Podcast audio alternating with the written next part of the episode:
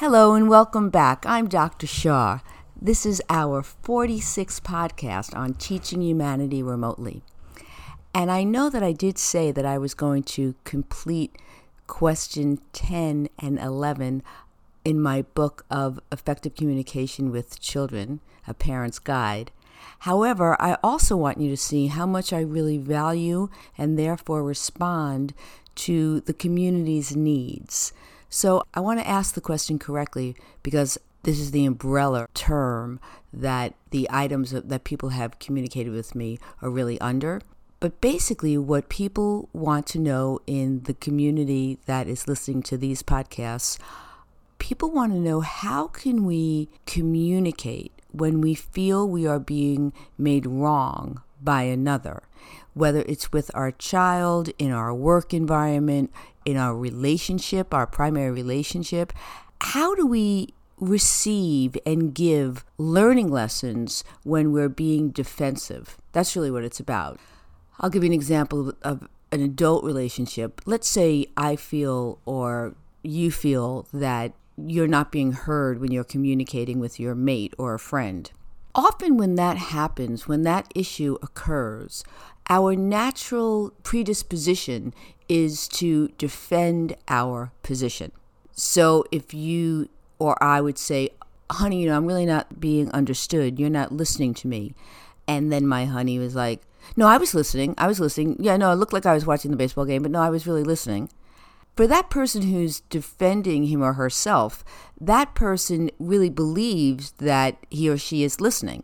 The person who is saying, I'm not being listened to, also really believes that they're not being listened to. So there's really no place to go with that. What I'm learning is that in any relationship, at any moment, if either person could make an accommodation, that would immediately let down one's guard. And instead of having the natural reaction to be defensive, there would be a momentary possibility for what's really being said to penetrate, and then there could be a transformation. So if my partner says to me, Mindy, you're not listening, and I really feel like I was listening, if I say, no, I was listening, there's no opening for a learning lesson to happen. But if my partner says, Mindy, you're not listening, let's see what I could say. I could say, you said so on and so forth. Not the best answer because that's still a little defensive, making the other person wrong. I could say, okay, I'm sorry that you feel that way. I think I understood you. Why don't you repeat yourself? And then go from there. So I said I was sorry because that person felt I wasn't listening.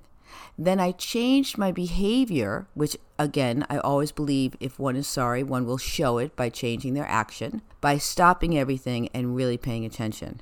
It doesn't matter if I really thought I was listening. What matters is what is the result that I want? And so, in a way, I look at that as if I was a teacher and I wanted to teach a lesson, the best, most effective way for children to learn the lessons I taught is if I use the model of a backwards design. And basically, a backwards design is to say, this is where I want to end up. How do I get there? If I want effective communication with my partner, and my partner's feeling like I'm not communicating effectively, I need to not defend my position. I need to change my behavior because the result I want is not to argue who's right or wrong there's no lesson. It's sort of like spending all my attention as a child erasing the mistake so I'm not learning from the mistake. I want to put all my attention where it's going to serve the greatest good, where it's going to give me the learning lesson, change the behavior, make an improvement. If I'm erasing, I don't have the attention, energy, focus to have the learning lesson. I'm going to make the same mistake over again. I do not want to defend my position and be in a fight. I want to have effective communication. So I have to do my part. Now, this is interesting because, of course, this is true in adult relationships and we don't do it. So, one reason we need to change that right away is because we need to model these much more useful strategies in our adult relationships so that our children can see them. And then we can point them out. Then at the dinner table, we can say, you know, Johnny, I don't know if you noticed, but today your father and I were having this conversation, and it used to be where I would defend my position. And now I realized I just really want things to get better. So it's not about who's right or wrong, because children will spend a lot of time goading you, goading you, and then you'll forget You'll forget what your real intention is. So you need to be in charge in that way. There are times where you cannot make an accommodation. Your child must stop at a red light. Your child must hold your hand crossing the street. You know, there are times, and I do remember my granddaughter was five years old and we were walking in the street. We were on vacation and she wanted to like run ahead. And I said to her, Here's the deal you're absolutely allowed to run ahead, but when it comes to crossing the street, you have to hold my hand. There is no negotiation. And because I gave her the opportunity to run ahead, I showed her I respected her. I trusted that she would be able to run and be okay with that. But there was a place where we could not negotiate. If you don't overuse that, if you don't overuse the times where you cannot negotiate, and if you negotiate often and show that you're accommodating when you can, then when they really need to listen to you, they will. That's just the way it is. So you need to be able to, let's review, you need to be able to not overuse the times where you cannot make an accommodation. When you can't make an accommodation because you do make accommodations and you note and you mark them, then you're going to be respected. So it's going to go something like this Olivia is wanting to run ahead. I say to Olivia, honey, you can absolutely run ahead once we cross the street. When we cross the street, you have to hold my hand because that's what's safe. Do you understand? Yes, I understand. Because I'm giving her what she wants. I'm respecting her wishes in that she wants to run. And she's respecting my wishes because I'm allowing her to have that freedom, except when the cars are coming. That's when she has to hold my hand. So it's a win win. And I think that that's just one little sample of how we make accommodations when we can. And in the grown up relationship, if you remember that it's not about defending your position, it's about what do you want the outcome to be and what behavior can you do to ensure that outcome. And then if you see that that's effective, it's the exact same strategy with younger children as well.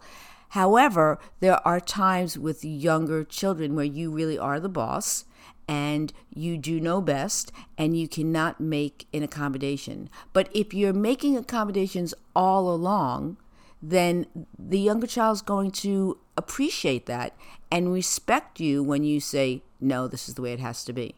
So there is a. Um, I incidentally listened to a TikTok, which I don't often do.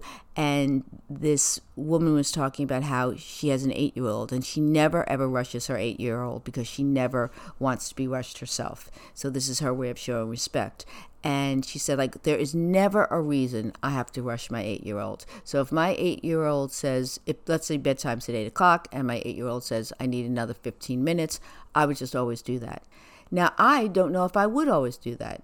If we make a commitment to go to bed at a certain time because if I always give in, then what is really the point of having any commitment? Number one, it's just a question, it's a different way of thinking about it.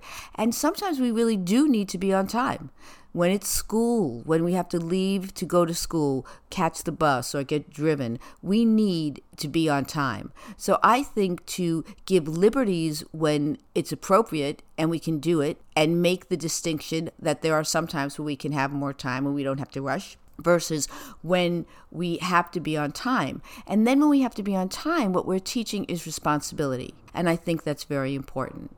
So I just really wanted to answer the question about how to make accommodations and when to make accommodations and what the value is of showing that you could be flexible and also making sure that you're being respected when it's very important, when there are certain times where there can't be a negotiation. So I really appreciated these questions. And again, please feel free to ask me questions on my website at learnwithmeremotely.com. That's learnwithmeremotely.com. And also, please feel free to visit Dr. Mindy Shaw's Amazon page, Paperback Books. As well as soon you will see that on my website, I will be distributing and selling books and also dolls of the characters in the books. Until next week, be well, and I hope you enjoy practicing this strategy of making accommodations by understanding what you want to achieve. What is your outcome? What is the goal that you are hoping to achieve? And then from that place, you will see what is the best strategy to use to ensure that achievement. And I think the backwards design is very, very helpful. What's my goal? How do I get there? I think it eliminates a lot of defensiveness and therefore fighting, and it puts the attention on what you're wanting to achieve and therefore getting that goal met. Until next time, be well, stay healthy.